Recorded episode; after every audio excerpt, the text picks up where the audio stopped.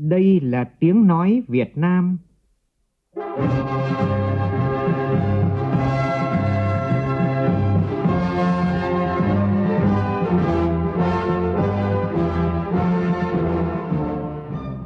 là tiếng nói Việt Nam, phát thanh từ Hà Nội, thủ đô nước Cộng hòa xã hội chủ nghĩa Việt Nam.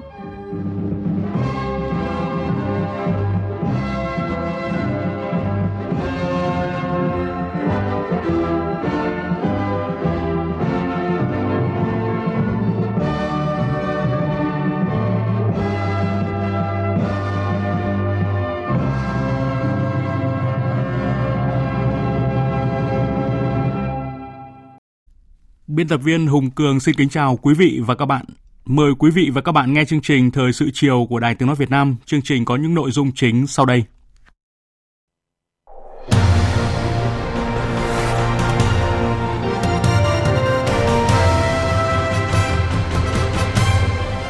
Tổng Bí thư Nguyễn Phú Trọng chủ trì họp Bộ Chính trị, Ban Bí thư cho ý kiến về tình hình kinh tế xã hội, nhiệm vụ, giải pháp 6 tháng cuối năm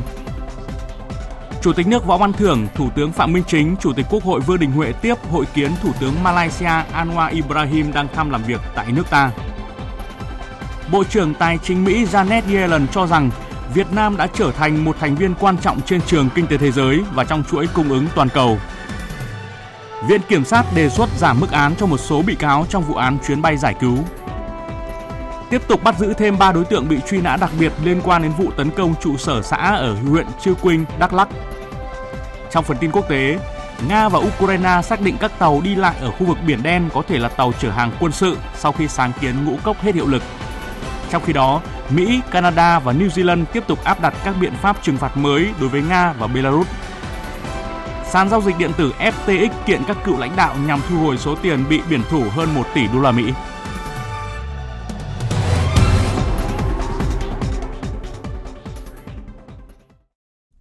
Bây giờ là nội dung chi tiết. Thưa quý vị và các bạn, sáng nay tại trụ sở Trung ương Đảng, Tổng Bí thư Nguyễn Phú Trọng chủ trì cuộc họp Bộ Chính trị, Ban Bí thư cho ý kiến về báo cáo tình hình kinh tế xã hội 6 tháng đầu năm, nhiệm vụ giải pháp 6 tháng cuối năm. Phóng viên Văn Hiếu thông tin. Sau khi nghe Ban cán sự Đảng Chính phủ báo cáo ý kiến góp ý của các cơ quan, Bộ Chính trị, Ban Bí thư đã thảo luận và thống nhất cơ bản tán thành những nhận định đánh giá tình hình kinh tế xã hội 6 tháng qua – theo báo cáo của Ban cán sự Đảng Chính phủ, kinh tế vĩ mô được duy trì ổn định, lạm phát được kiểm soát, các cân đối lớn được bảo đảm, nợ công, nợ chính phủ, bộ chi ngân sách nhà nước được kiểm soát tốt, đã quyết liệt triển khai các giải pháp thúc đẩy tăng trưởng, tính chung tăng trưởng kinh tế 6 tháng đạt 3,72%. Công tác hoàn thiện cơ chế, chính sách, pháp luật, cải cách thủ tục hành chính, cải thiện môi trường đầu tư kinh doanh tiếp tục được đẩy mạnh. Các công trình dự án chiến lược quan trọng quốc gia được đẩy nhanh tiến độ, các lĩnh vực văn hóa, xã hội, lao động, việc làm, bảo đảm an sinh xã hội và đời sống nhân dân tiếp tục được chú trọng. Thể thao thành tích cao, đạt nhiều kết quả. Công tác phòng chống tham nhũng tiêu cực, thực hành tiết kiệm, chống lãng phí tiếp tục được quan tâm và đẩy mạnh. Độc lập, chủ quyền, toàn vẹn lãnh thổ được giữ vững, chính trị xã hội ổn định, quốc phòng an ninh, trật tự, an toàn xã hội được bảo đảm. Công tác đối ngoại, hội nhập quốc tế được triển khai đồng bộ, linh hoạt, sáng tạo, góp phần giữ vững môi trường hòa bình, huy động hiệu quả các nguồn lực bên ngoài phục vụ phát triển đất nước. Tuy nhiên, do kinh tế thế giới tiếp tục đối mặt với nhiều khó khăn, rủi ro, thương mại toàn cầu phục hồi chậm, tình hình địa chính trị ngày càng phức tạp, cùng một số hạn chế khó khăn vướng mắc trong nước nên tăng trưởng kinh tế chưa đạt mục tiêu đề ra. Trong đó, khu vực công nghiệp và xây dựng tăng thấp, hoạt động sản xuất kinh doanh trong nhiều lĩnh vực sụt giảm, thủ tục hành chính trong một số lĩnh vực vẫn còn dườm già phức tạp, một bộ phận cán bộ sợ trách nhiệm, sợ sai, đùn đẩy, né tránh giải quyết công việc thuộc thẩm quyền. Một số cơ chế chính sách, quy định pháp luật còn chưa đồng bộ, trồng chéo, thiếu thống nhất, phân cấp phân quyền còn vướng mắc. Tình trạng thiếu điện, thuốc, vật tư, thiết bị y tế vẫn chưa được khắc phục triệt để. Tình hình lao động việc làm ở một số địa phương lĩnh vực, đời sống của một bộ phận người dân còn gặp nhiều khó khăn. Tình hình an ninh trật tự, an toàn xã hội, tội phạm ở một số địa bàn còn tiềm ẩn những yếu tố phức tạp, nhất là an ninh mạng, ma túy, tín dụng đen. Bộ Chính trị cơ bản đồng ý về nhiệm vụ, giải pháp chủ yếu trong 6 tháng cuối năm, đồng thời nhấn mạnh thêm một số nội dung. Tiếp tục thực hiện có hiệu quả các nghị quyết, kết luận của Trung ương, Bộ Chính trị, Quốc hội, Chính phủ, khẩn trương quyết liệt tập trung rà soát, hoàn thiện cơ chế chính sách, pháp luật đẩy mạnh phân cấp, phân quyền gắn với phân bổ nguồn lực phù hợp và tăng cường kiểm tra, giám sát, kiểm soát, tiếp tục rà soát, sắp xếp bộ máy tinh gọn, hiệu lực, hiệu quả. Tiếp tục thực hiện nhất quán mục tiêu giữ vững ổn định kinh tế vĩ mô, kiểm soát lạm phát theo mục tiêu đề ra, thúc đẩy tăng trưởng và bảo đảm các cân đối lớn của nền kinh tế. Theo dõi sát, dự báo chính xác tình thế giới, trong nước, kịp thời phản ứng chính sách trước các tình huống phát sinh. Tiếp tục thực hiện chính sách tài khóa có trọng tâm, trọng điểm, tập trung hỗ trợ doanh nghiệp, người dân để giảm áp lực chi phí, thúc đẩy sản xuất. Chính sách tiền tệ chủ động, linh hoạt, kịp thời hiệu quả,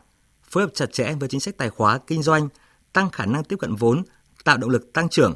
rà soát, hoàn thiện và thực hiện hiệu quả các cơ chế chính sách, giải pháp cụ thể để hỗ trợ doanh nghiệp, người dân phục hồi, phát triển sản xuất kinh doanh và củng cố, thúc đẩy các động lực tăng trưởng. Triển khai quyết liệt có hiệu quả các nhiệm vụ giải pháp của chương trình phục hồi, phát triển kinh tế xã hội, ba chương trình mục tiêu quốc gia, thúc đẩy mạnh mẽ công tác giải ngân vốn đầu tư công, có giải pháp hiệu quả bảo đảm các thị trường trái phiếu doanh nghiệp, bất động sản, tín dụng, ngân hàng, chứng khoán, khoa học công nghệ hoạt động an toàn, lành mạnh, bền vững, bảo đảm nguồn cung xăng dầu, nguồn điện cho sản xuất tiêu dùng, đẩy mạnh sản xuất tiêu dùng trong nước cùng với đa dạng hóa thị trường, mặt hàng xuất khẩu, tập trung xử lý nhanh, hiệu quả các vướng mắc về hoàn thuế giá trị gia tăng, thuốc, vật tư y tế, quy định về kinh doanh xăng dầu, phòng cháy chữa cháy, triển khai quy hoạch điện 8, phát triển các động lực tăng trưởng mới của nền kinh tế, tranh thủ tối đa nguồn lực hỗ trợ từ bên ngoài để thúc đẩy đổi mới sáng tạo, phát triển kinh tế số, chuyển đổi số, đẩy mạnh hoàn thiện hạ tầng số quốc gia, hoàn thiện chiến lược, chính sách, phát triển các ngành, lĩnh vực công nghiệp, năng lượng mới, chuyển đổi xanh, hoàn thiện khung khổ pháp luật phát triển thị trường tín chỉ carbon, làm tốt công tác an sinh xã hội, phúc lợi xã hội, bảo đảm ổn định đời sống người dân, nhất là người lao động bị mất việc làm, phát triển thị trường lao động, tăng cường kết nối cung cầu, hỗ trợ người sử dụng lao động duy trì việc làm, đào tạo chuyển đổi nghề trong khu vực sản xuất. Chú trọng phát triển toàn diện và đồng bộ các lĩnh vực văn hóa, bảo đảm gắn kết hài hòa giữa phát triển kinh tế với văn hóa xã hội, tập trung xây dựng môi trường văn hóa lành mạnh, gắn phát triển văn hóa với phát triển du lịch, đẩy mạnh thực hiện chương trình giáo dục phổ thông mới, chuẩn bị tích cực, chủ động cho năm học mới, giải quyết dứt điểm tình trạng thừa thiếu giáo viên cục bộ, nâng cao chất lượng khám chữa bệnh, làm tốt công tác phòng chống dịch bệnh, quan tâm chăm lo đời sống vật chất và tinh thần cho nhân dân, đặc biệt là đồng bào dân tộc thiểu số. Giữ vững độc lập, chủ quyền, thống nhất và toàn vẹn lãnh thổ, giữ vững an ninh chính trị, trật tự an toàn xã hội, bảo đảm an ninh trật tự ở cơ sở, không để bị động, bất ngờ, nâng cao hiệu quả hoạt động đối ngoại, chủ động tích cực hội nhập quốc tế, giữ vững môi trường hòa bình, ổn định. Đẩy mạnh hơn nữa phòng chống tham nhũng tiêu cực, lợi ích nhóm, thực hành tiết kiệm, chống lãng phí, giải quyết khiếu nại tố cáo, đẩy nhanh tiến độ điều tra, xử lý dứt điểm các vụ án, vụ việc do Ban chỉ đạo Trung ương về phòng chống tham nhũng tiêu cực chỉ đạo, theo dõi. Tăng cường công tác thông tin truyền thông, nhất là truyền thông chính sách, góp phần phát huy tinh thần đại đoàn kết toàn dân tộc, củng cố niềm tin, giữ vững tâm lý thị trường, doanh nghiệp, nhà đầu tư, chú trọng đấu tranh phòng chống thông tin xấu độc, sai sự thật, chống phá Đảng và Nhà nước. Chiều nay tại phủ Chủ tịch, Chủ tịch nước Võ Văn Thưởng đã tiếp Thủ tướng Malaysia Anwar Ibrahim nhân dịp thăm chính thức Việt Nam. Tin của phóng viên Vũ Dũng. Thủ tướng Malaysia trân trọng chuyển lời mời của Quốc vương Malaysia mời Chủ tịch nước Võ Văn Thưởng sang thăm Malaysia vào thời gian phù hợp trong năm 2023. Năm hai nước kỷ niệm 50 năm thiết lập quan hệ ngoại giao. Hai nhà lãnh đạo bày tỏ hài lòng trước những kết quả tích cực và thực chất trong quan hệ giữa hai nước sau 50 năm, đặc biệt là hợp tác về lao động, giáo dục và đào tạo, du lịch, văn hóa, giao lưu nhân dân sau đại dịch COVID-19. Hai nhà lãnh đạo hoan nghênh thúc đẩy quan hệ trên cả kênh đảng, nhà nước, chính phủ, tăng cường trao đổi đoàn cấp cao và các cấp, đẩy mạnh hợp tác quốc phòng, an ninh, kinh tế, thương mại, đầu tư, giáo dục, đào tạo, du lịch, văn hóa, giao lưu nhân dân. Thủ tướng Malaysia nhấn mạnh tầm quan trọng của việc chia sẻ kinh nghiệm, giao lưu giữa các tổ chức chính trị xã hội và lãnh đạo trẻ hai nước.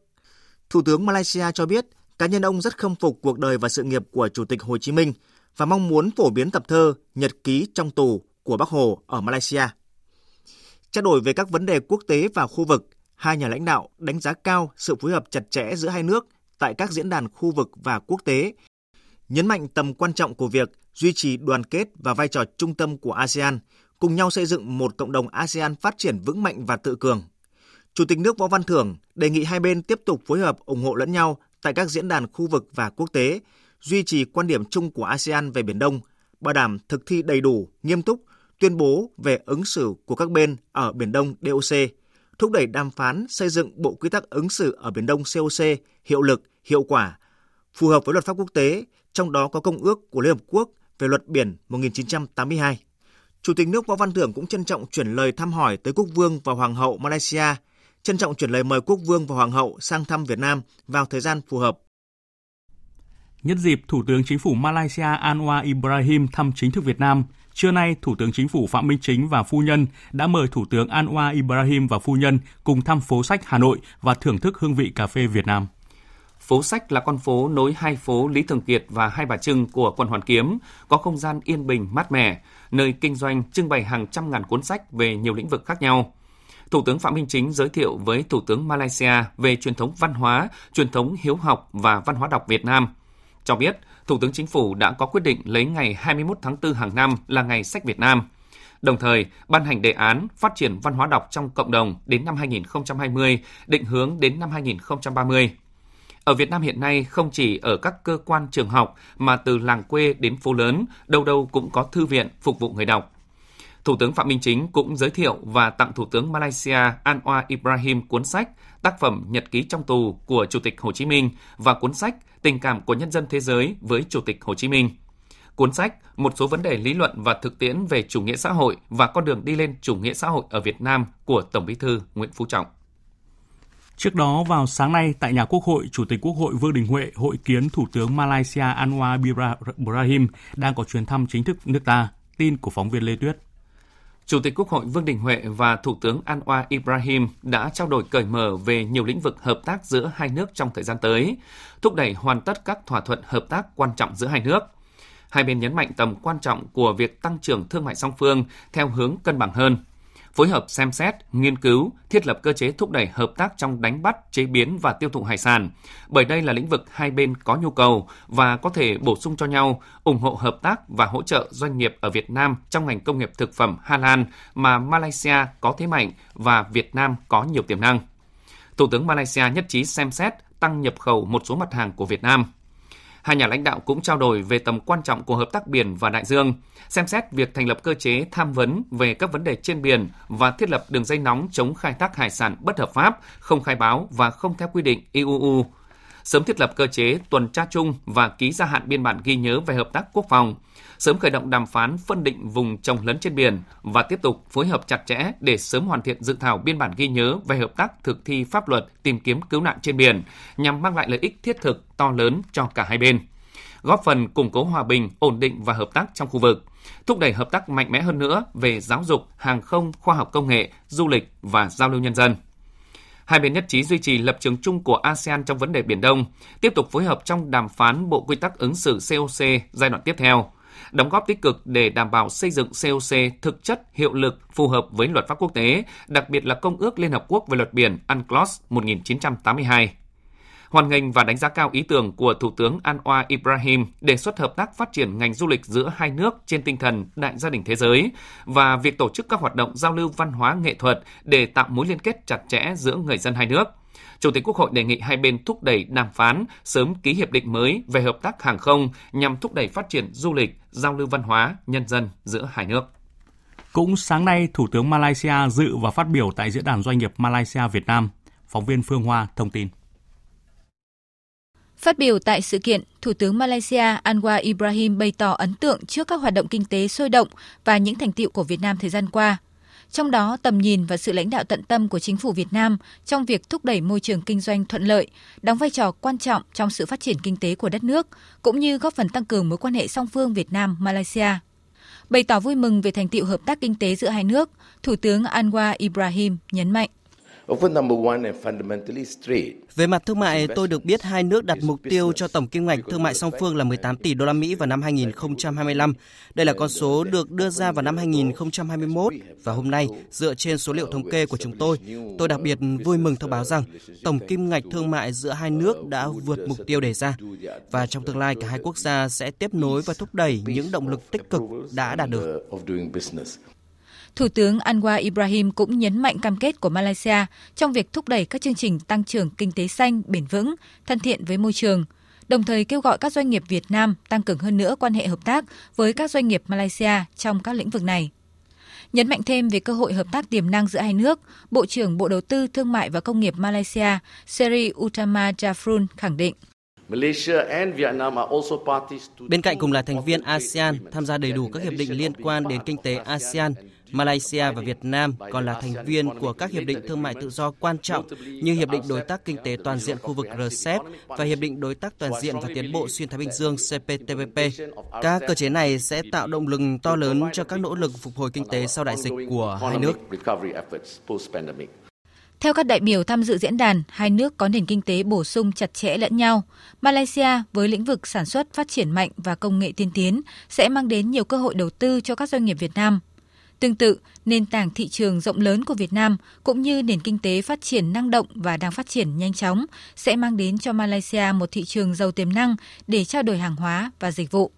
Đặc biệt, hai nước còn rất nhiều dư địa hợp tác trong hàng loạt lĩnh vực như bất động sản, năng lượng, sản phẩm hala, thực phẩm và đồ uống, xây dựng cũng như các sản phẩm y tế và dược phẩm. Chương trình tiếp tục với những thông tin quan trọng khác. Chiều nay, Thủ tướng Phạm Minh Chính tiếp Bộ trưởng Bộ Y tế Lào Bun Pheng Phum Mạ Lai đang thăm và làm việc tại Việt Nam. Thủ tướng chào mừng Bộ trưởng cùng đoàn đại biểu Bộ Y tế sang thăm và làm việc tại Việt Nam, khẳng định Việt Nam luôn kề vai sát cánh, hết sức hỗ trợ Lào theo khả năng để cùng nhau vượt qua khó khăn, tiếp tục phát triển. Nhân dịp này, thông qua Bộ trưởng Bộ Y tế Lào, Thủ tướng gửi lời thăm hỏi và lời chào tới Thủ tướng Lào Sòn Say Sĩ Phan Đon – trong thời gian tới, Thủ tướng đề nghị hai bộ y tế phối hợp xây dựng kế hoạch để cụ thể hóa, triển khai hiệu quả các thỏa thuận cấp cao của hai nước, tiếp tục trao đổi kinh nghiệm, nhất là trong đẩy mạnh chuyển đổi số, khám chữa bệnh từ xa, hỗ trợ tạo điều kiện trong công tác khám chữa bệnh cho người dân của Lào tại các bệnh viện của Việt Nam, tăng cường công tác đào tạo nguồn nhân lực trong lĩnh vực y tế theo hướng đa dạng hóa đối tượng đào tạo, mở rộng thêm các ngành đào tạo phù hợp với nhu cầu hiện nay của Lào, nhất là trong các dự án bệnh viện hữu nghị Việt Nam Lào tại Hủa Phan Siêng Khoảng. Nghiên cứu việc sửa đổi hiệp định về kiểm dịch y tế biên giới phù hợp với tình hình hiện nay theo hướng thủ tục thông thoáng thuận lợi hơn. Vừa qua, Ủy ban nhân dân tỉnh Nghệ An và chính quyền tỉnh Siêng Khoảng cũng đã tổ chức lễ bàn giao và đưa vào sử dụng bệnh viện hữu nghị Siêng Khoảng với quy mô 200 giường. Thủ tướng đề nghị hai bộ y tế phối hợp, hướng dẫn và hỗ trợ về chuyên môn để đảm bảo đạt hiệu quả sử dụng cao và bền vững. Thủ tướng cũng đề nghị hai bên tiếp tục phối hợp, ủng hộ lẫn nhau tại các diễn đàn khu vực và quốc tế trong lĩnh vực y tế. Chiều nay tại nhà Quốc hội chủ trì hội nghị tham vấn về công tác tổ chức Diễn đàn Kinh tế Xã hội Việt Nam năm 2023. Chủ tịch Quốc hội Vương Đình Huệ nhấn mạnh trong bối cảnh hiện nay, Diễn đàn Kinh tế Xã hội năm nay cần có giải pháp trước mắt và lâu dài để tạo động lực mới cho tăng trưởng. Phóng viên Lại Hoa phản ánh.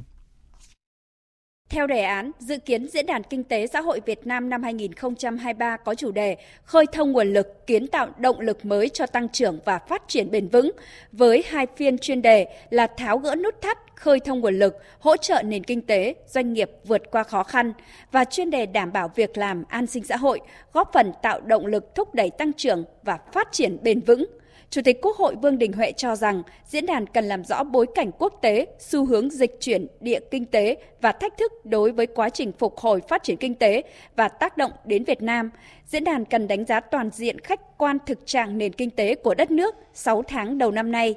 Nhìn nhận những điểm sáng của những tháng cuối năm, Chủ tịch Quốc hội Vương Đình Huệ nhận định 6 tháng cuối năm thì có thể có khởi sắc hơn, nhất là đầu tư công thì thường quy luật bao giờ 6 tháng cuối năm thì tốt hơn đầu năm giai đoạn chuẩn bị đầu tư nó cũng trải qua rồi bắt đầu vào guồng rồi thì nó cũng sẽ tốt hơn. Thế rồi do những cái giải pháp kích thích kinh tế thì thấy có cái tín hiệu là cái tiêu dùng bán lẻ lại bắt đầu vào khởi sắc lại. Một tháng 7 nó bắt đầu tăng lương. Tuy nhiên à, cũng dự báo chung là đạt được cái mục tiêu như quốc hội đề ra là khó. Đâu đó dự báo là khoảng 5,5 đến 5,8 gì đấy nếu được vậy cũng là rất tốt rồi. Do đó năm nay chúng ta chọn cái gì? Tạo động lực mới cho tăng trưởng. Vậy làm sao mà để tìm kiếm cái năng lượng mới trong các cái động lực tăng trưởng hiện hành thôi. Liên quan đến chuyên đề tháo gỡ nút thắt khơi thông nguồn lực, hỗ trợ nền kinh tế doanh nghiệp vượt qua khó khăn, các đại biểu chỉ rõ lợi thế là thời gian qua kinh tế vĩ mô ổn định và cần vượt qua rào cản thách thức để lấy lại đà tăng trưởng, tạo nền tảng thời gian tới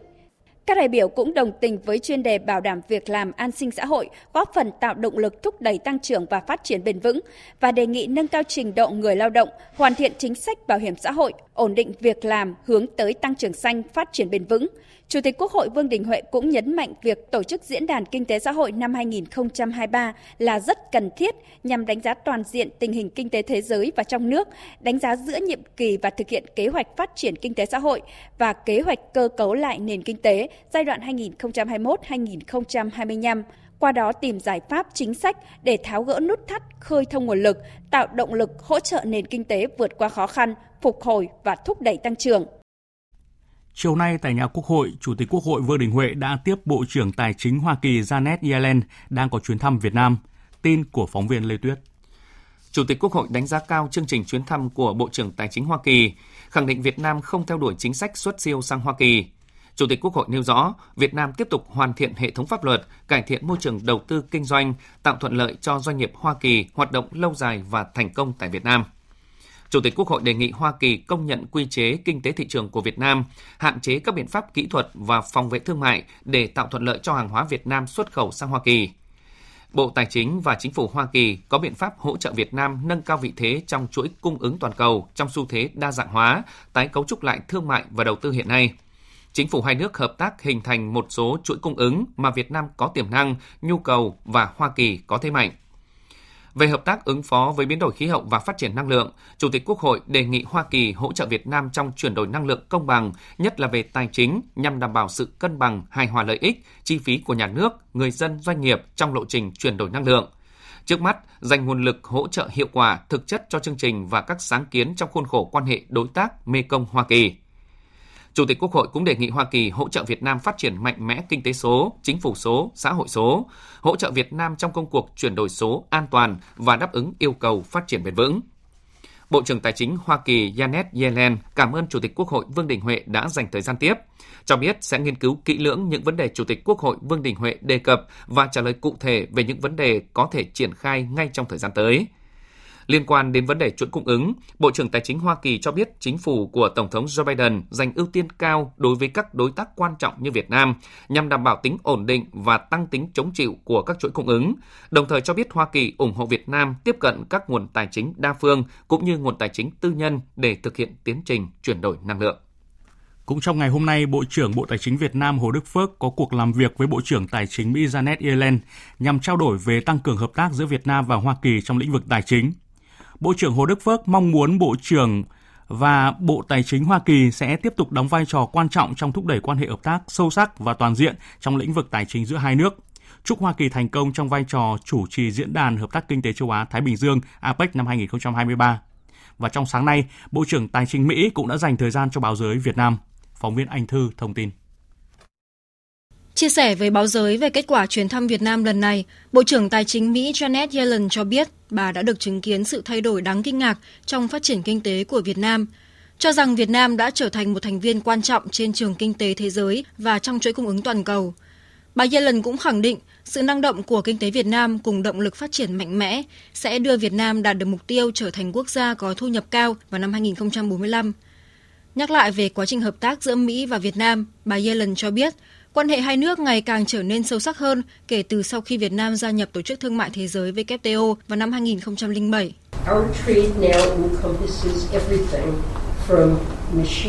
Trao đổi thương mại giữa hai nước trải dài trên nhiều lĩnh vực, từ quần áo, thực phẩm tới máy móc, linh kiện điện tử. Các công ty lớn của Mỹ như là Apple hay Google cũng đang xuất hiện ngày càng nhiều ở Việt Nam. Trong hai thập kỷ qua, trao đổi thương mại giữa hai nước đạt mức tăng 25% mỗi năm, một con số vô cùng ấn tượng. Xuất khẩu của Mỹ tới Việt Nam cũng đang tăng mạnh. Tôi tin rằng mối quan hệ hợp tác kinh tế này được hình thành là nhờ tin tưởng lẫn nhau giữa Mỹ và Việt Nam. Bà Yellen cũng chia sẻ về hai mũi nhọn hợp tác của Mỹ với các nước đối tác, bao gồm tăng sức chống chịu trong chuỗi sản xuất cung ứng và ứng phó biến đổi khí hậu. Dịch COVID-19, các cuộc xung đột địa chính trị xảy ra gây ảnh hưởng không nhỏ tới chuỗi cung ứng toàn cầu, tới cuộc sống của nhiều người dân trên thế giới.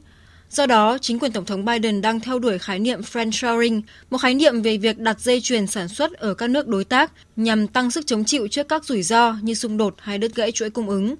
Theo đó, Mỹ đang đưa ra các quỹ đầu tư hàng trăm triệu đô la vào ngành công nghiệp bán dẫn toàn cầu nhằm giúp các nước ở khu vực Ấn Độ Dương-Thái Bình Dương tự xây dựng chuỗi cung ứng bán dẫn của mình với sức chống chịu cao. Trong khi đó, thông qua các chương trình chuyển đổi năng lượng nhằm ứng phó biến đổi khí hậu, như chương trình chuyển đổi năng lượng công bằng mà Việt Nam đang tham gia, Mỹ cũng hướng đến hỗ trợ các nước tăng cường sức chống chịu trước thảm họa tự nhiên, chuyển đổi xanh và đạt được các mục tiêu về phát thải ròng. Bộ trưởng Tài chính Mỹ Janet Yellen cho biết. Việt Nam là một trong những điểm sáng về phát triển kinh tế trong thập kỷ qua. Mỹ tự hào khi có cơ hội tiếp tục hỗ trợ và hợp tác với Việt Nam để tạo dựng sự thịnh vượng cho cả hai nước. Sức chống chịu phải được đặt ở vị trí trung tâm và sự bền vững lâu dài chỉ đạt được khi chúng ta cùng hợp tác. Tôi tin tưởng vào tương lai tươi sáng chúng ta đang cùng nhau xây dựng và mong chờ vào các cơ hội để thắt chặt mối quan hệ hợp tác giữa hai nước. Nửa nhiệm kỳ thực hiện nghị quyết đại hội 13 của Đảng.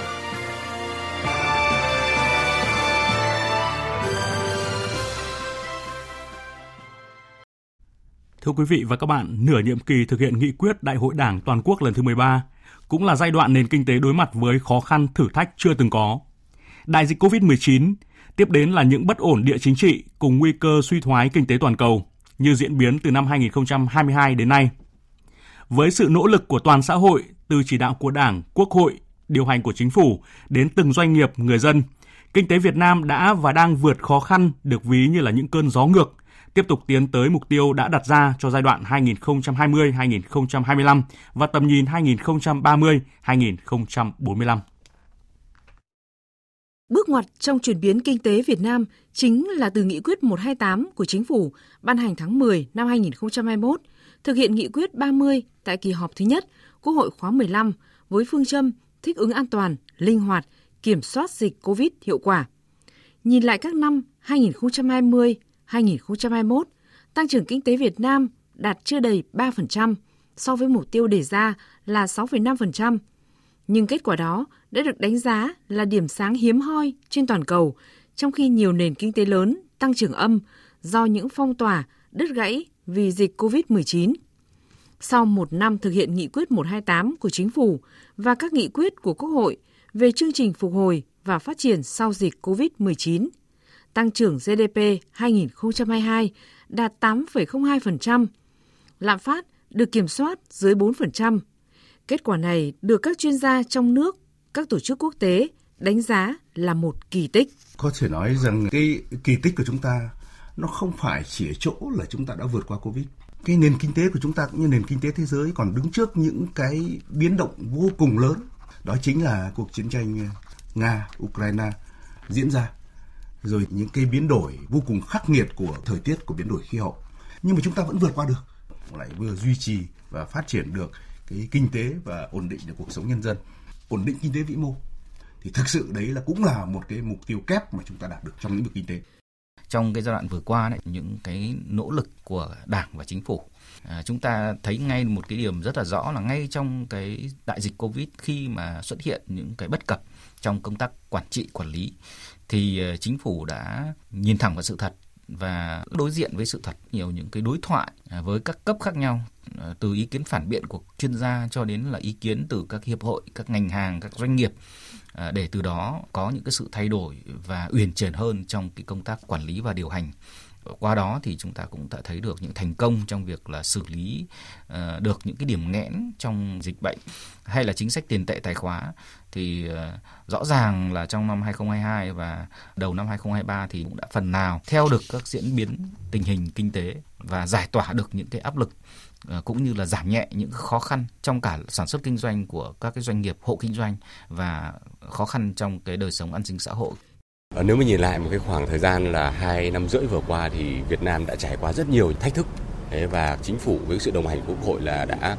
liên tục điều chỉnh cho phù hợp với lại những cái điều kiện của thực tế và luôn luôn duy trì được cái nguyên tắc quan trọng đó là đảm bảo được ổn định kinh tế vĩ mô với cái tầm nhìn tăng trưởng trong trung hạn. Ờ, có những cái giai đoạn tăng trưởng thấp thế nhưng mà có những cái giai đoạn mà chúng ta cũng đã tăng trưởng cao cơ bản là cái nền tảng à, cho cái sự tăng trưởng ở một cách tích cực ở trong trung hạn là chúng ta vẫn duy trì được và chúng ta kỳ vọng là nếu có những cái biện pháp quyết liệt hơn nữa thì chúng ta sẽ đạt được cái mục tiêu tăng trưởng cao hơn trong năm 2024 và 2025. Ý kiến của tiến sĩ Vũ Tiến Lộc, Chủ tịch Trung tâm Trọng tài Quốc tế Việt Nam, đại biểu Quốc hội khóa 15, tiến sĩ Nguyễn Quốc Việt, Phó Viện trưởng Viện Nghiên cứu Kinh tế và Chính sách, Trường Đại học Kinh tế, Đại học Quốc gia Hà Nội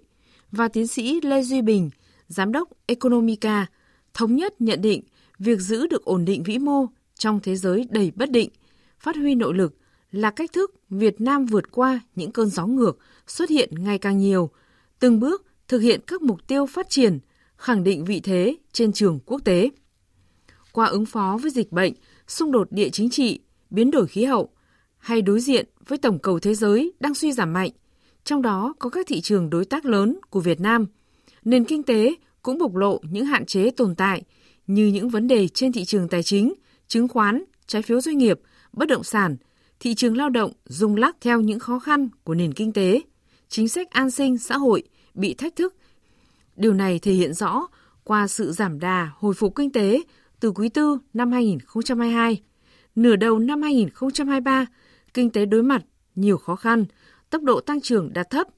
Các chuyên gia khuyến nghị cần ra soát việc thực hiện các chính sách hỗ trợ nền kinh tế phục hồi,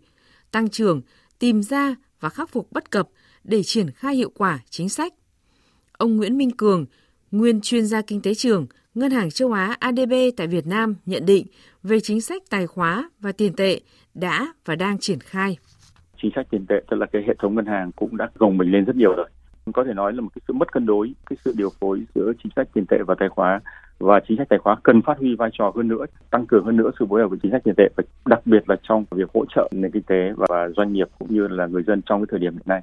Đại diện Hiệp hội Doanh nghiệp nhỏ và vừa Việt Nam chiếm tới 97% số lượng doanh nghiệp. Ông Nguyễn Văn Thân, Chủ tịch Hiệp hội khẳng định, bản thân các doanh nghiệp đã hết sức nỗ lực, cố gắng để trải qua giai đoạn đầy khó khăn của dịch bệnh, chống chọi với khó khăn của thị trường thời bất định, VUCA. Nguyện vọng của doanh nghiệp chỉ mong các ngành, các cấp thực sự đồng hành cùng doanh nghiệp, tháo gỡ những rào cản về thể chế để chính sách đi vào cuộc sống đạt hiệu quả. Rất nhiều luật và các nghị quyết. Thế nhưng mà nó vào cuộc sống hay không chưa? Quan trọng nhất là thực hiện. Thì phải từ các địa phương, từ các bộ ngành thì mới làm được. Rồi đến chính phủ, rồi đến cả hệ thống chính trị. Doanh nghiệp khó khăn về khách quan, tức là về thị trường. Không biết là cái tình hình thế giới nó đi đến đâu. Về nguyên lý thì tôi thấy chính phủ rất là quan tâm đến doanh nghiệp và cố gắng tháo gỡ nhưng mà những cái khâu mà để làm thì tôi thấy là đến các cái cơ quan của nhà nước nó vẫn còn vướng mắc rất nhiều ứng phó với những biến động rất nhanh của tình hình thế giới về điều hành vĩ mô triển khai chính sách chính phủ cần trao quyền nhiều hơn cho các địa phương trong bối cảnh nhiều khuôn khổ pháp lý chưa theo kịp thực tiễn đó là quan điểm của ông Ahmed Aweda, trưởng ban phát triển bền vững Ngân hàng Thế giới tại Việt Nam. Tôi nghĩ rằng chính phủ Việt Nam đã làm rất tốt việc tạo ra các chính sách mang tính định hướng, dẫn đường. Tuy nhiên, trong quá trình thực hiện tại các địa phương sẽ có những vướng mắc mang tính thực tiễn mà có thể khung khổ pháp lý chưa thể theo kịp. Vì vậy, nếu có một cơ chế linh hoạt, trao quyền nhiều hơn cho các địa phương, chính phủ giám sát và kiểm tra. Theo Phó Giáo sư Tiến sĩ Nguyễn Ngọc Toàn, Phó Viện trưởng Viện Kinh tế, Học viện Chính trị Quốc gia Hồ Chí Minh, Bên cạnh quyết sách xử lý những vấn đề ngắn hạn, việc triển khai hiệu quả các nhóm giải pháp mang tính dài hạn là hết sức quan trọng trong thời gian tới để Việt Nam có thể nâng cao năng lực nội sinh, nền kinh tế mạnh lên, tự cường được trong hội nhập, đủ sức chống chọi với những cơn gió ngược. Và đây chính là nhóm giải pháp, nhiệm vụ đã được nêu trong các văn kiện Đại hội Đảng toàn quốc lần thứ 13. Để duy trì tăng trưởng ờ, trong trung và dài hạn thì chúng ta cần tạo ra những cái động lực tăng trưởng mới cho nền kinh tế và tôi cho rằng là cái chủ trương thì chúng ta có rồi tức là phải đẩy mạnh đổi mới mô hình tăng trưởng cơ cấu lại nền kinh tế và phải đẩy mạnh được phát triển khoa học công nghệ đổi mới sáng tạo để tạo ra những cái sung lực mới cho nền kinh tế bởi vì cái nền kinh tế nếu mà chỉ dựa vào vốn đầu tư và lao động giá rẻ thì dư địa để tiếp tục tăng trưởng nó sẽ không còn nhiều Quý vị và các bạn vừa nghe bài viết của phóng viên Đài Tiếng Nói Việt Nam nhan đề Nửa nhiệm kỳ thực hiện nghị quyết Đại hội Đảng Toàn quốc lần thứ 13, Kinh tế Việt Nam vượt qua những cơn gió ngược. Thời sự VOV, cậy, hấp dẫn. Thưa quý vị và các bạn, từ chiều nay Liên Bộ Công Thương Tài chính điều chỉnh tăng mạnh giá bán lẻ xăng dầu. Theo đó, giá xăng E5 tăng 1.220 đồng một lít, giá bán là 21.630 đồng một lít. Giá xăng RON 95 tăng 1.300 đồng một lít, giá bán là 22.790 đồng một lít. Giá dầu diesel tăng 890 đồng một lít, giá bán là 19.500 đồng một lít, còn giá dầu hỏa tăng 860 đồng một lít, giá bán là 19.180 đồng một lít. Chiều nay, Bộ Giáo dục Đào tạo vừa công bố ngưỡng điểm đảm bảo chất lượng đầu vào khối ngành sức khỏe năm 2023 từ 19 cho đến 22,5 điểm. Và Bộ cũng công bố ngưỡng điểm sàn xét tuyển theo phương thức thi tốt nghiệp năm nay vào các trường ngành sư phạm từ 17 cho đến 19 điểm. Và nhiều trường khác ngày hôm nay cũng công bố điểm sàn xét tuyển. Thưa quý vị, đến thời điểm này các thí sinh cả nước còn 10 ngày để thực hiện đăng ký nguyện vọng à, xét tuyển đại học lên hệ thống hỗ trợ tuyển sinh chung của Bộ Giáo dục và Đào tạo. Bộ khuyên cáo các thí sinh không nên đăng ký nguyện vọng vào những ngày cuối để tránh xảy ra tình trạng nghẽn mạng. Phóng viên Minh Hường thông tin. Theo Bộ Giáo dục và Đào tạo, dù hệ thống hỗ trợ tuyển sinh chung của Bộ đến 17 giờ ngày 30 tháng 7 mới đóng lại, nhưng các thí sinh nên hoàn thành đăng ký nguyện vọng trước thời điểm này để tránh hiện tượng nghẽn mạng khi có quá nhiều thí sinh truy cập cùng một thời điểm. Sau khi kết thúc đăng ký nguyện vọng xét tuyển, thí sinh sẽ có 7 ngày để nộp lệ phí xét tuyển, thời gian từ ngày 31 tháng 7 đến hết 17 giờ ngày 6 tháng 8. Nếu thí sinh không đóng lệ phí thì nguyện vọng đó sẽ không được tính. Bà Nguyễn Thu Thủy, vụ trưởng vụ giáo dục đại học Bộ Giáo dục và Đào tạo cho biết, năm nay vẫn áp dụng hình thức nộp lệ phí xét tuyển trực tuyến, nhưng Bộ đã có những giải pháp để hạn chế các lỗi xảy ra trong quá trình nộp lệ phí xét tuyển của năm ngoái. Đối với những lỗi mà ờ, khi tham gia vào thanh toán trực tuyến thì Bộ Giáo dục và Đào tạo sẽ chủ động để phân luồng ngay từ đầu để đảm bảo không có hiện tượng nghẽn mạng cũng như là ừ, chúng tôi sẽ phối hợp cùng với những cái đơn vị có liên quan để giả soát các cái kênh thanh toán, hạn chế những cái rủi ro trong quá trình thanh toán lệ phí xét tuyển trên cổng dịch vụ công quốc gia. Hội nạn nhân da cam DOC Việt Nam và Cổng thông tin điện, điện tử Nhân đạo Quốc gia 1400 vừa tổ chức lễ phát động chương trình từ thiện chung tay xoa dịu nỗi đau da cam 2023 nhân kỷ niệm 62 năm thảm họa da cam dioxin. Chương trình được triển khai đến ngày 19 tháng 9. Phóng viên Kim Thanh thông tin. Cuộc chiến tranh hóa học do Mỹ tiến hành ở Việt Nam đã làm cho 4,8 triệu người Việt Nam bị phơi nhiễm, hơn 3 triệu người là nạn nhân, nhiều người mắc bệnh hiểm nghèo, bị dị dạng, dị tật, thiểu năng trí tuệ, di chứng da cam đã truyền sang thế hệ thứ tư. Mặc dù được sự quan tâm hỗ trợ từ chính sách của Đảng, Nhà nước, nạn nhân chất độc da cam vẫn gặp rất nhiều khó khăn thiếu thốn cả về vật chất lẫn tinh thần. Tại lễ phát động, Thượng tướng Nguyễn Văn Rinh, Chủ tịch Hội nạn nhân da cam dioxin Việt Nam kêu gọi người dân cả nước tiếp tục đồng hành, chung tay xoa dịu nỗi đau da cam bằng cách soạn tin theo cú pháp da cam gửi 1409. Mỗi tin nhắn hợp lệ sẽ ủng hộ tới chương trình 20.000 đồng. Ngày hôm nay, Tòa án Nhân dân thành phố Hà Nội tiếp tục phiên tòa xét xử vụ án chuyến bay giải cứu. Đại diện Viện Kiểm sát đã đối đáp lại các quan điểm luận cứ bảo chữa của luật sư của bị cáo. Tại phiên tòa hôm nay, một số tài liệu chứng cứ đã được công bố làm rõ thêm hành vi phạm tội trong vụ án này. Nhiều bị cáo cũng được đại diện Viện Kiểm sát đề nghị mức án nhẹ hơn so với cáo trạng. Phóng viên Đài Tiếng Nói Việt Nam thông tin. Tại phiên tòa hôm nay, Viện Kiểm sát đã công bố video bị cáo Hoàng Văn Hưng, cựu trưởng phòng Cục An ninh điều tra Bộ Công an, nhận chiếc cặp từ lái xe của bị cáo Nguyễn Anh Tuấn, cựu thiếu tướng Phó Giám đốc Công an thành phố Hà Nội. Công tố viên khẳng định việc điều tra truy tố xét xử bị cáo Hoàng Văn Hưng là hoàn toàn có cơ sở và căn cứ pháp luật từ những tài liệu đã thu thập được trong quá trình điều tra và kết quả thẩm vấn công khai tại phiên tòa, đại diện Viện Kiểm sát phân tích, lập luận và khẳng định Hoàng Văn Hưng đã lừa đảo chiếm đoạt số tiền 800.000 đô la Mỹ Công tố viên nhấn mạnh Hưng là điều tra viên cao cấp, là trưởng phòng, trực tiếp chỉ đạo tổ điều tra viên điều tra vụ án chuyến bay giải cứu. Trong khi các điều tra viên ngày đêm xác minh thu thập chứng cứ, quyết liệt đấu tranh làm rõ các hành vi phạm tội để xử lý theo quy định, thì bị cáo với vai trò là người chỉ huy, đứng đầu lại tiếp xúc hướng dẫn các đối tượng có hành vi vi phạm để trốn tránh sự trừng phạt của pháp luật – Hành vi này không chỉ phản bội lại đồng chí, đồng đội, truyền thống anh hùng của lực lượng công an nhân dân mà các thế hệ đi trước đã dày công vun đắp mà còn gây mất uy tín của lực lượng điều tra nói riêng và các cơ quan tư pháp nói chung. Đại diện Viện Kiểm sát kết luận là người am hiểu pháp luật hình sự nhất trong số các bị cáo, đáng lẽ Hoàng Văn Hưng phải nhận thức được đầy đủ sai phạm của mình, ăn năn hối cải để sửa chữa, nhưng bị cáo lại sử dụng kiến thức để đối phó nhằm trốn tránh sự trừng phạt của pháp luật – Tại phiên tòa, bị cáo Hưng luôn quanh co chối tội, có thái độ không phù hợp, xúc phạm cơ quan điều tra, viện kiểm sát, gây áp lực với các bị cáo khác. Căn cứ kết quả điều tra và thẩm vấn công khai tại phiên tòa, Viện Kiểm sát giữ nguyên quan điểm luận tội đã trình bày, đề nghị hội đồng xét xử đánh giá toàn diện, xem xét thái độ, mức độ phạm tội của Hoàng Văn Hưng để cân nhắc ra một bản án nghiêm minh, đúng pháp luật để giáo dục bị cáo. Cũng trong ngày xét xử hôm nay, trên cơ sở các tình tiết giảm nhẹ được ghi nhận, số tiền các bị cáo đã khắc phục hậu quả, Viện Kiểm sát đã đề xuất với Hội đồng xét xử mức án mới dành cho một số bị cáo. Theo đó, đối với các bị cáo bị truy tố về tội danh nhận hối lộ, Viện Kiểm sát đề nghị giảm mức án một năm so với đề xuất ban đầu trong phần truy tố trước đó cho 4 bị cáo. Trong đó có bị cáo Trử Xuân Dũng, cựu Phó Chủ tịch Ủy ban dân thành phố Hà Nội bị đề nghị mức án từ 3 đến 4 năm tù, trước đó là từ 4 đến 5 năm. Bị cáo Trần Văn Tân, cựu Phó Chủ tịch Ủy ban dân tỉnh Quảng Nam bị đề nghị mức án từ 7 đến 8 năm tù, trước đó là 8 đến 9 năm. Về nhóm tội danh đưa hối lộ, môi giới hối lộ, đại diện Viện Kiểm sát cũng đề nghị giảm mức hình phạt cho một số bị cáo.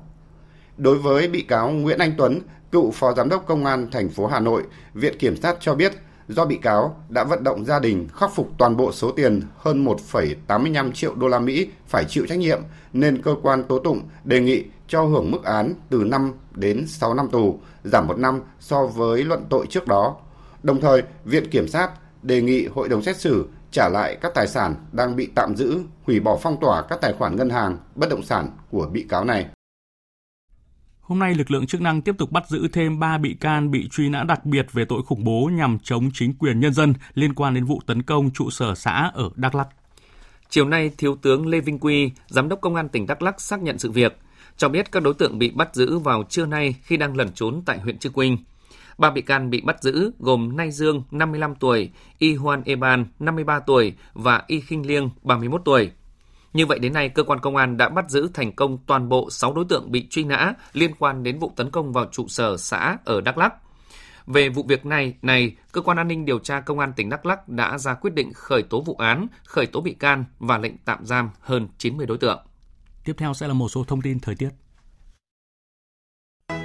Thưa quý vị và các bạn, mưa rông xảy ra ở hầu khắp các tỉnh thành trên cả nước và theo dự báo thì hình thái thời tiết này sẽ còn kéo dài trong vài ngày tới. Theo Trung tâm Dự báo Khí tượng Thủy văn Quốc gia, khu vực Bắc Bộ và Bắc Trung Bộ trong khoảng từ nay đến ngày 25 tháng 7 có mưa rào và rông rải rác. Cục bộ có mưa vừa, mưa to với lượng mưa có nơi trên 60 mm. Mưa rông cũng xuất hiện trong thời gian này tại các tỉnh khu vực Trung và Nam Trung Bộ. Đối với khu vực Tây Nguyên và Nam Bộ từ nay đến ngày 23 tháng 7 cũng có mưa to và rông, cục bộ có mưa rất to với lượng mưa phổ biến từ 60 đến 120 mm, có nơi trên 180 mm và mưa sẽ thường tập trung vào chiều và đêm. Cũng theo cảnh báo của cơ quan chức năng, do mưa lớn nhiều ngày nên người dân cần đề phòng nguy cơ xảy ra lũ quét, sạt lở đất tại khu vực vùng núi, đồng thời chú ý ngập úng tại các khu vực trũng thấp. Chuyển sang phần tin thế giới, mở đầu là tình hình chính trị tại Thái Lan. Đảng Tiến bước ngày hôm nay tuyên bố ủng hộ một ứng viên do Đảng Vì nước Thái đề cử cho vị trí thủ tướng tại phiên họp lưỡng viện Quốc hội vào hôm 27 tháng 7 này. Phóng viên Ngọc Diệp thường trú tại Thái Lan thông tin.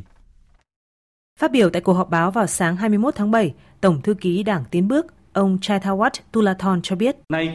27 tháng 7, Đảng Tiến Bước sẽ ủng hộ một ứng viên do Đảng Việt nước Thái đề cử cho vị trí Thủ tướng thứ 30 của Thái Lan, giống như Đảng Việt nước Thái đã luôn ủng hộ Đảng Tiến Bước trong những phiên họp trước. Liên quan tới lập trường của Đảng Tiến Bước về chính sách sửa đổi Điều 112 trong Bộ Luật Hình sự, còn được biết đến là Điều luật chống khi quân, ông Chaithawat cho biết Đảng Tiến Bước sẽ giữ nguyên mọi cam kết bầu cử mà đảng này đã đưa ra. Cho tới thời điểm hiện nay, Đảng Vì nước Thái vẫn chưa quyết định chính thức ai sẽ được đề cử cho vị trí Thủ tướng Thái Lan trong phiên họp Quốc hội sắp tới. Tỷ phú bất động sản Sretha Thavisin hiện được đánh giá là ứng cử viên sáng giá nhất của Đảng Vì nước Thái cho vị trí Thủ tướng thứ 30 của Thái Lan. Tại Campuchia, ngày hôm nay, chiến dịch vận động tranh cử quốc hội bước vào ngày cuối cùng sau 3 tuần diễn ra sôi động. Phóng viên Văn Đỗ thường trú tại Campuchia thông tin. Ngay từ sáng sớm hôm nay tại thủ đô Phnom Penh, khoảng 60.000 đảng viên và người ủng hộ Đảng Nhân dân Campuchia đã tham gia lễ meeting và phát động tuần hành. Đảng Fusipec cũng đã tổ chức tuần hành quy mô lớn ở nhiều đường phố tại thủ đô Phnom Penh và một số đảng khác cũng tổ chức tuần hành vận động bầu cử tại các địa phương trên cả nước. Ông Brechan, Chủ tịch Ủy ban bầu cử quốc gia Campuchia cho biết, trong những ngày qua, 18 chính đảng đã tổ chức vận động tranh cử Mọi hoạt động đều diễn ra tốt đẹp, trật tự được giữ vững do có sự phối hợp chặt chẽ giữa Ủy ban bầu cử các cấp với cơ quan chức năng có thẩm quyền nhằm tạo điều kiện thuận lợi cho các chính đảng hoạt động. Ngày mai, Campuchia sẽ bước vào ngày trắng, mọi hoạt động chính trị đều bị cấm. Vào ngày 23 tháng 7, hơn 9,7 triệu cử tri Campuchia sẽ đi bỏ phiếu lựa chọn 125 đại biểu Quốc hội khóa 7 nhiệm kỳ 2023-2027. Còn tại Pháp, Tổng thống Emmanuel Macron vừa tiến hành cải tổ nội các, tiếp tục chỉ định bà Elizabeth Borg làm thủ tướng nhưng thay đổi 11 vị trí bộ trưởng. Phóng viên Mạnh Hà thường trú tại Pháp thông tin. Hai thay đổi đáng chú ý nhất trong lần điều chỉnh này là sự ra đi của Bộ trưởng Y tế François Braun khi không giải quyết được tình trạng quá tải trong các bệnh viện, thiếu dược phẩm, thuốc men và Bộ trưởng Giáo dục Pap Diai khi không để lại dấu ấn gì trong hơn 14 tháng nắm quyền. Các vị trí bộ trưởng quan trọng như ngoại giao, quân đội, kinh tế hay nội vụ vẫn được giữ nguyên trong chính phủ mới, bao gồm tổng cộng 41 thành viên và tiếp tục do nữ thủ tướng Elizabeth Borg đứng đầu. Bà Elizabeth Borg đã vượt qua những tin đồn phải ra đi sớm và bảo vệ được chiếc ghế thủ tướng nhờ quyết tâm thực hiện luật cải cách hưu trí, một trong các ưu tiên nhiệm kỳ mà Tổng thống Emmanuel Macron đã đặt ra. Theo dự kiến, Tổng thống Pháp Emmanuel Macron sẽ có bài phát biểu tổng kết về kế hoạch 100 ngày để hòa giải nước Pháp vào Chủ nhật tới, sau những biến động từ các cuộc biểu tình phản đối cải cách hưu trí kéo dài từ đầu năm và những diễn biến bạo loạn trong thời gian gần đây. Cuốn kinh Koran linh thiêng của đạo hồi vẫn tiếp tục bị một số người biểu tình tại Thụy Điển dẫm đạp và hủy hoại một phần. Sự việc như đổ thêm dầu vào lửa và nhận phải vô số chỉ trích từ thế giới Hồi giáo. Tổng hợp của biên tập viên Đình Nam. Được sự cho phép của cảnh sát Thụy Điển, hôm qua những người biểu tình chống Hồi giáo đã tụ tập bên ngoài Đại sứ quán Iraq tại Stockholm. Cuộc biểu tình đã được dẫn dắt bởi Sanwan Momika, một công dân Iraq tại Thụy Điển mới đây đã đốt kinh Koran trong dịp lễ Tết Hiến sinh Al-Adha, gây phẫn nộ cho toàn thế giới Hồi giáo. Tuy nhiên, hôm qua người biểu tình đã không đốt kinh Koran như lời đe dọa trước đó mà chỉ dẫm đạp và phá hủy một phần cuốn kinh thánh này. Hành động phỉ báng này tiếp tục khiến các nước Hồi giáo tức giận. Qatar, Iran và Ả Rập Xê Út đã triệu tập đại sứ Thụy Điển để gửi công hàm phản đối, yêu cầu giới chức trách Thụy Điển thực hiện mọi biện pháp cần thiết để ngăn chặn các hành vi đáng hổ thẹn, lặp đi lặp lại này. Bộ Ngoại giao Thổ Nhĩ Kỳ đã gọi vụ việc trước Đại sứ quán Iraq tại Thụy Điển là hành vi chống lại Hồi giáo. Từ Iraq, Đại giáo chủ Hồi giáo dòng Shia Muqtada Ansat kêu gọi thế giới bảo vệ đạo hồi. Tôi kêu gọi các quốc gia trên thế giới ban hành luật hình sự hóa việc đốt kinh Koran và biến nó thành tội ác khủng bố, giống như việc vi phạm chủ nghĩa bài Do Thái và cộng đồng đồng tính bị coi là tội ác.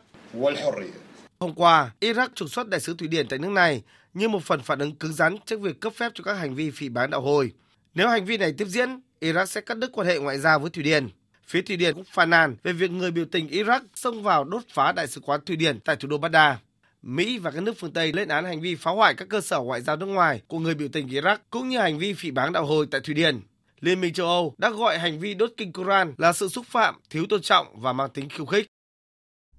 Liên quan đến căng thẳng giữa Nga và Ukraine, Bộ Quốc phòng Ukraine vừa thông báo sẽ coi tất cả các tàu đi đến Nga và các khu vực do Nga kiểm soát ở Ukraine qua Biển Đen có thể là tàu chở hàng quân sự. Trước đó, Bộ Quốc phòng Nga cũng ra tuyên bố tương tự, xác định tất cả các tàu di chuyển ở Biển Đen đi đến các cảng của Ukraine có thể là tàu chở hàng quân sự. Tuyên bố của hai quốc gia đưa ra ngay sau khi sáng kiến ngũ cốc Biển Đen hết hiệu lực, cắt đứt tuyến hành lang nhân đạo trên biển này. Và trong lúc này, các quốc gia phương Tây tiếp tục bổ sung các biện pháp trừng phạt đối với Nga vì cuộc xung đột tại Ukraine. Bộ Tài chính Mỹ áp đặt biện pháp trừng phạt mới nhằm vào 18 cá nhân và hàng chục tổ chức của Nga. Quyết định nhằm hạn chế nguồn thu của Nga từ thị trường kim loại và khai thác khoáng sản, hạn chế khả năng tiếp cận hệ thống tài chính quốc tế cũng như năng lực về năng lượng của Nga trong tương lai. Canada cũng áp đặt đợt trừng phạt mới đối với tổng cộng 39 cá nhân và 25 thực thể của Nga, trong đó có một số thành viên chủ chốt của tập đoàn quân sự tư nhân Wagner. Ngày hôm nay, New Zealand cũng công bố 23 biện pháp trừng phạt bổ sung nhằm vào các cá nhân và thực thể tại Nga và Belarus có liên quan tới cuộc xung đột Ukraine. Phóng viên Thiên Thành theo dõi khu vực Thái Bình Dương thông tin. Các biện pháp trừng phạt này chủ yếu nhằm vào 14 cá nhân và tổ chức thuộc Tổ hợp Công nghiệp Quân sự Nga chuyên phát triển sản xuất các loại vũ khí, linh kiện điện tử và công nghệ như vi điện tử và chất bán dẫn được Nga sử dụng để tiến hành cuộc xung đột tại Ukraine. Các biện pháp trừng phạt này còn nhằm vào ba cá nhân người Nga được cho là đã tham gia vào các hoạt động đưa trẻ em Ukraine sang Nga trong thời gian vừa qua. Cho đến nay, New Zealand đã áp dụng hơn 20 vòng trừng phạt đối với hơn 1.500 cá nhân và tổ chức có liên quan tới cuộc xung đột tại Ukraine, chủ yếu thông qua các biện pháp cấm đi lại và kiểm soát xuất khẩu đối với Nga và Belarus.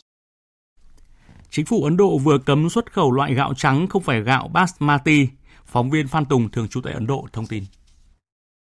Gạo trắng không phải gạo basmati chiếm từ 25 đến 30% tổng khối lượng gạo xuất khẩu của Ấn Độ. Lệnh dừng xuất khẩu gạo được Ấn Độ đưa ra trong bối cảnh giá gạo tại nước này đã tăng hơn 11,5% trong vòng một năm qua. Các diễn biến thời tiết không thuận trong vụ lúa xuân hè càng thúc đẩy chính phủ Ấn Độ đi tới quyết định này nhằm thúc đẩy nguồn cung lương thực trong nước và giúp kiểm soát lạm phát. Với vai trò là nước xuất khẩu gạo lớn nhất thế giới, chiếm tới 40% thị trường toàn cầu, quyết định cấm xuất khẩu gạo của Ấn Độ có thể gây ra xáo trộn lớn về giá trên thị trường quốc tế, đặc biệt trong bối cảnh chuỗi cung ứng lương thực vẫn đang chịu tác động bởi cuộc xung đột tại Ukraine. FTX vừa đệ đơn kiện nhà sáng lập Sam Bankman-Fried và các cựu giám đốc phụ trách sàn giao dịch điện tử này nhằm thu hồi hơn 1 tỷ đô la Mỹ mà những người này bị cáo buộc biển thủ trước khi FTX phá sản. FTX cáo buộc các bị đơn liên tục sử dụng quỹ để chi trả cho những căn hộ sang trọng, đóng góp chính trị, đầu cơ và các dự án cá nhân khác khi thực hiện một trong những vụ lừa đảo tài chính lớn nhất trong lịch sử. Các vụ chuyển tiền được thực hiện khi các công ty liên quan FTX phá sản và các bị đơn biết điều này. Các giao dịch này có thể bị đảo ngược hoặc ngăn chặn theo luật phá sản của Mỹ hoặc luật bang Delaware. Luật liên bang cho phép người được ủy thác quản lý tài sản sau phá sản ngăn việc chuyển tài sản có được trong 2 năm trước khi nộp đơn xin phá sản theo Điều 11, nếu tài sản bị giao dịch ít hơn giá trị thực và nhằm mục đích lừa chiếm đoạt. Sàn giao dịch tiền điện tử FTX thành lập vào năm 2019, đặt trụ sở tại Bahamas. Vào tháng 5 năm ngoái, FTX đã vượt Coinbase để trở thành sàn giao dịch điện tử lớn thứ hai thế giới về thị phần, chỉ sau Binance. Tuy nhiên, đến cuối năm ngoái, FTX và các công ty con của sàn giao dịch này tại Mỹ đã nộp đơn xin phá sản. Sàn giao dịch tiền điện tử này đã sụp đổ nhanh chóng sau vài ngày nhà đầu tư liên tục rút tài sản khỏi các ví tiền, đồng thời không thể tìm được phao cứu sinh sau khi sàn giao dịch Binance từ chối mua lại. Tiếp theo chương trình sẽ là một số thông tin thể thao.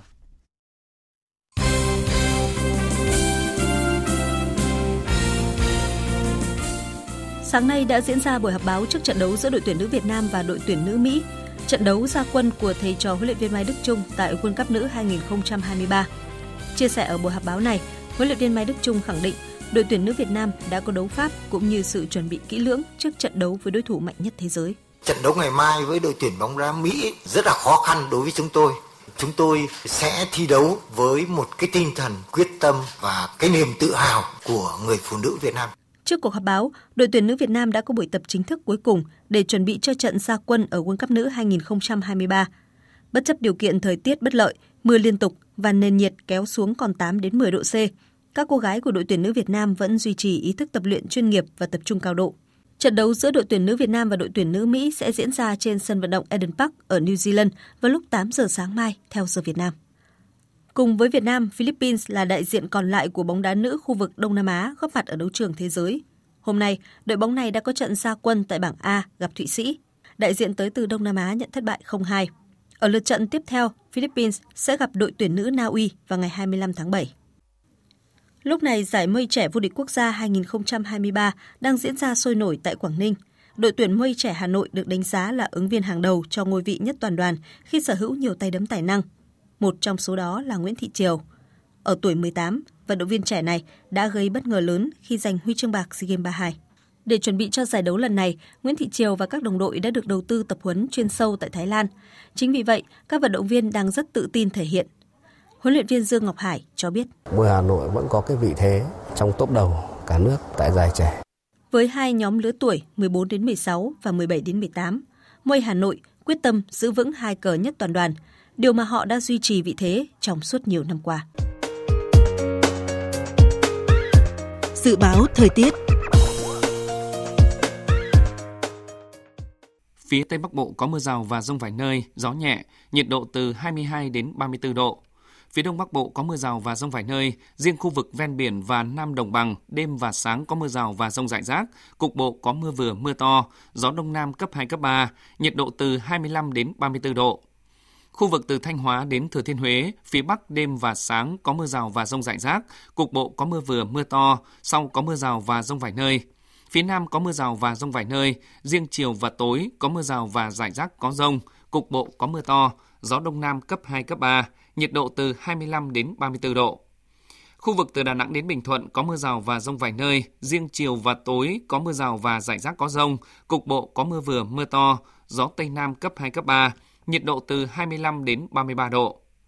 Tây Nguyên và Nam Bộ chiều và đêm có mưa vừa mưa to, có nơi mưa rất to và rải rác có rông, gió Tây Nam cấp 3, nhiệt độ từ 20 đến 30 độ. Khu vực Hà Nội đêm và sáng có lúc có mưa, mưa rào và rông, ngày trời nắng, gió Đông Nam cấp 2, cấp 3, nhiệt độ từ 26 đến 34 độ. Dự báo thời tiết biển, Bắc và Nam Vịnh Bắc Bộ, vùng biển từ Quảng Trị đến Quảng Ngãi, khu vực Bắc Biển Đông, khu vực quần đảo Hoàng Sa thuộc thành phố Đà Nẵng có mưa rào và rông vài nơi, tầm nhìn xa trên 10 km, gió Đông Nam cấp 3, cấp 4. Vùng biển từ Bình Định đến Ninh Thuận có mưa rào và rông vài nơi, tầm nhìn xa trên 10 km, gió Tây Nam đến Nam cấp 4, cấp 5. Vùng biển từ Bình Thuận đến Cà Mau, vùng biển từ Cà Mau đến Kiên Giang và Vịnh Thái Lan có mưa rào và rải rác có rông, tầm nhìn xa từ 4 đến 10 km, gió Tây Nam cấp 5, có lúc cấp 6, giật cấp 7, cấp 8, biển động. Khu vực giữa Biển Đông có mưa rào và rông rải rác, tầm nhìn xa trên 10 km, giảm xuống 4 đến 10 km trong mưa, gió Đông Nam cấp 3, cấp 4. Riêng phía Nam, gió Tây Nam đến Nam cấp 4, cấp 5. Khu vực Nam Biển Đông và khu vực quần đảo Trường Sa thuộc tỉnh Khánh Hòa có mưa rào và rải rác có rông, tầm nhìn xa từ 4 đến 10 km, gió Tây Nam cấp 5, riêng vùng biển phía Tây có lúc cấp 6, giật cấp 7, cấp 8, biển động. Những thông tin thời tiết vừa rồi đã kết thúc chương trình Thời sự chiều nay. Chương trình do các biên tập viên Hùng Cường Hải quân hàng Nga cùng phát thanh viên Mạnh Cường, kỹ thuật viên Thanh Tùng phối hợp thực hiện. Chịu trách nhiệm nội dung Lê Hằng.